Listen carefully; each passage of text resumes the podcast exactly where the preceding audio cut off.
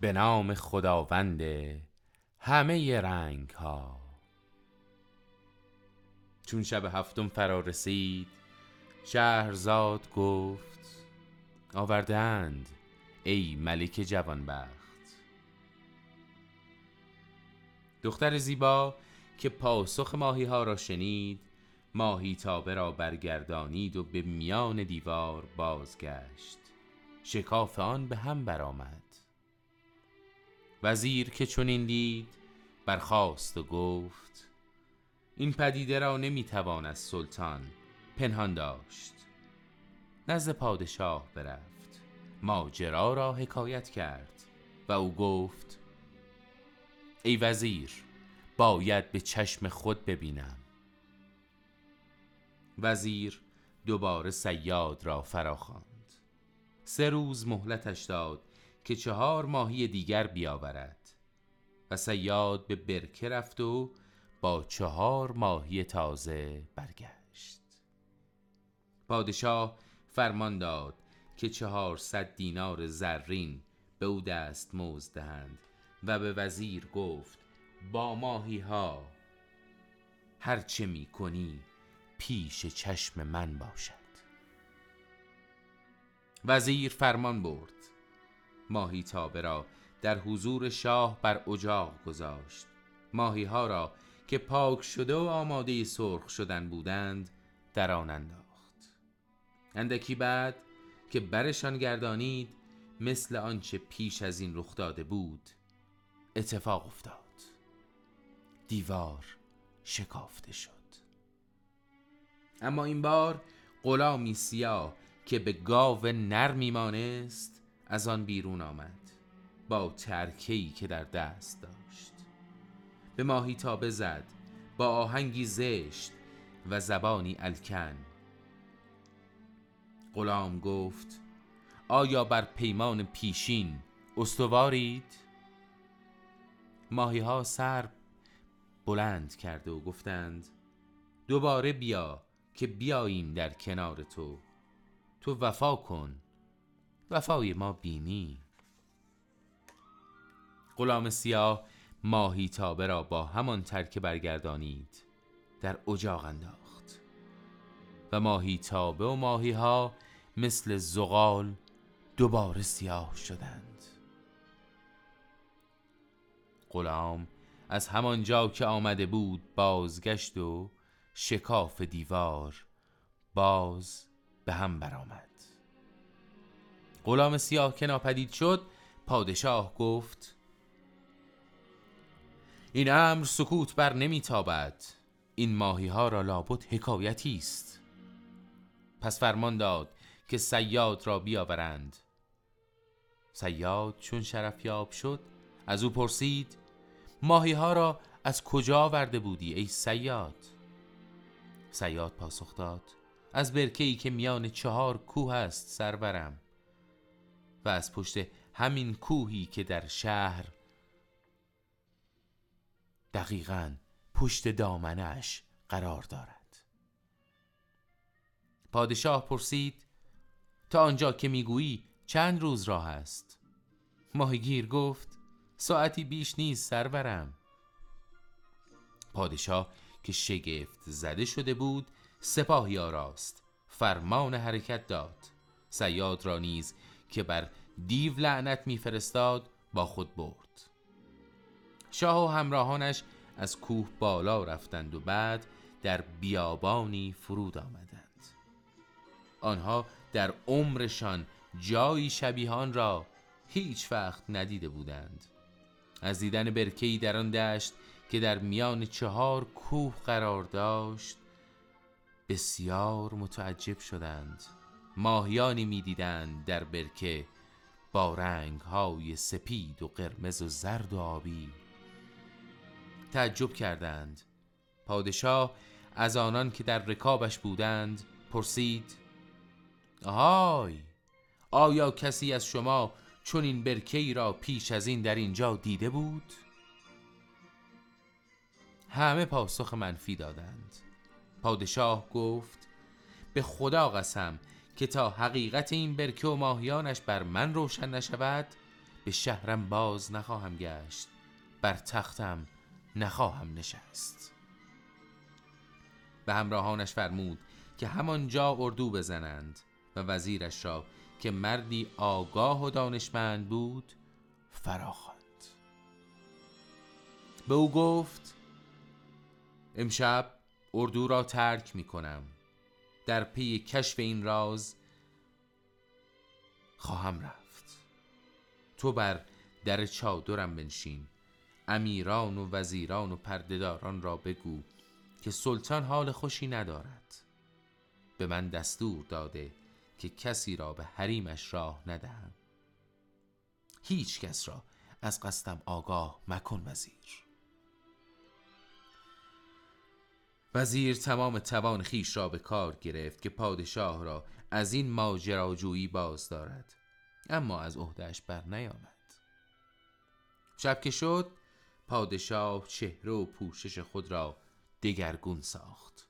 شمشیر بر کمر بست. همه شب را راه سپرد و همچنان راه پیمود تا روز به نیمه رسید و گرما شدت یافت پس دمی زیر درختی آرمید. دوباره افتاد. تا آخر روز به راهش ادامه داد. شب دوم را نیز تا سپید دم راه ها پیمود.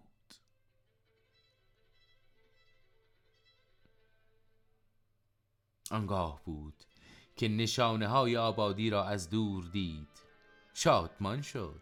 اندیشید شاید اینجا کسی را بیابم. که از قصه این برکه و ماهی هایش آگاه هم کند. پیشتر که رفت قصری از سنگ سیاه دید که لنگه ای از درش باز بود. در آستانه آن ایستاد و آرام در زد. جوابی نشنید. بار دیگر باز هم در زد. پاسخی به گوشش نمی رسید بار چهارم که با تمام توان به در کوبید و جوابی دریافت نکرد اندیشید بیشک خالی است بیشک خالی است. به خود دل داد و به دالان قصر وارد شد. با صدای بلند گفت ای ساکنان قصر من قریبی در راه ماندم.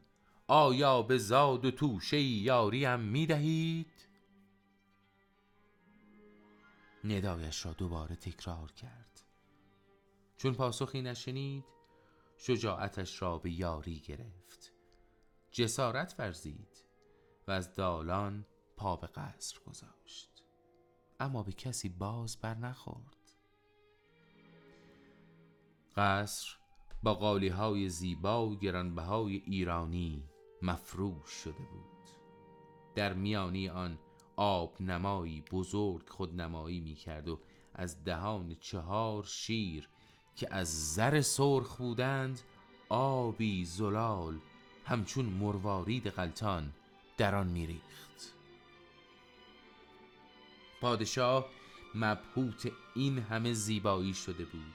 تأسف می‌خورد زیرا کسی را پیدا نکرده بود که از راز این برکه و ماهی ها و اینک از راز این قصر شامخ خبردارش کند. خسته شد. ناچار در گوشه ای بنشست. به فکر فرو رفت که آوازی آکنده از اندوه به گوشش رسید. آوازی با این ابیات. نه بر خلاص حبس زبختم عنایتی نه در صلاح کار ز چرخم عنایتی.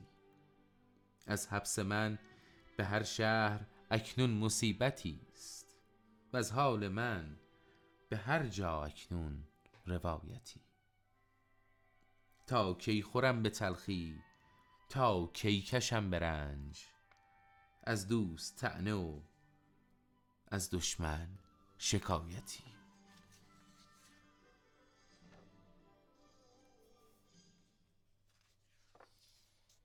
سلطان برخاست. در جهت صدا گام برداشت. صدا از پشت پرده می آمد وقتی پرده را کنار زد جوانی خوش سیما را دید که بر تختی آرمیده بود.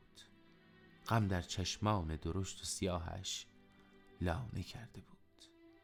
چنان بود که پادشاه برای سرود ای مسلمانان فقان زان نرگس جادو فریب کو به یک ره برده از من صبر و آرام و شکیب. رو میان رو بدارد زنگیان زلف و خال چون کمان چاچیان ابرو بدارد.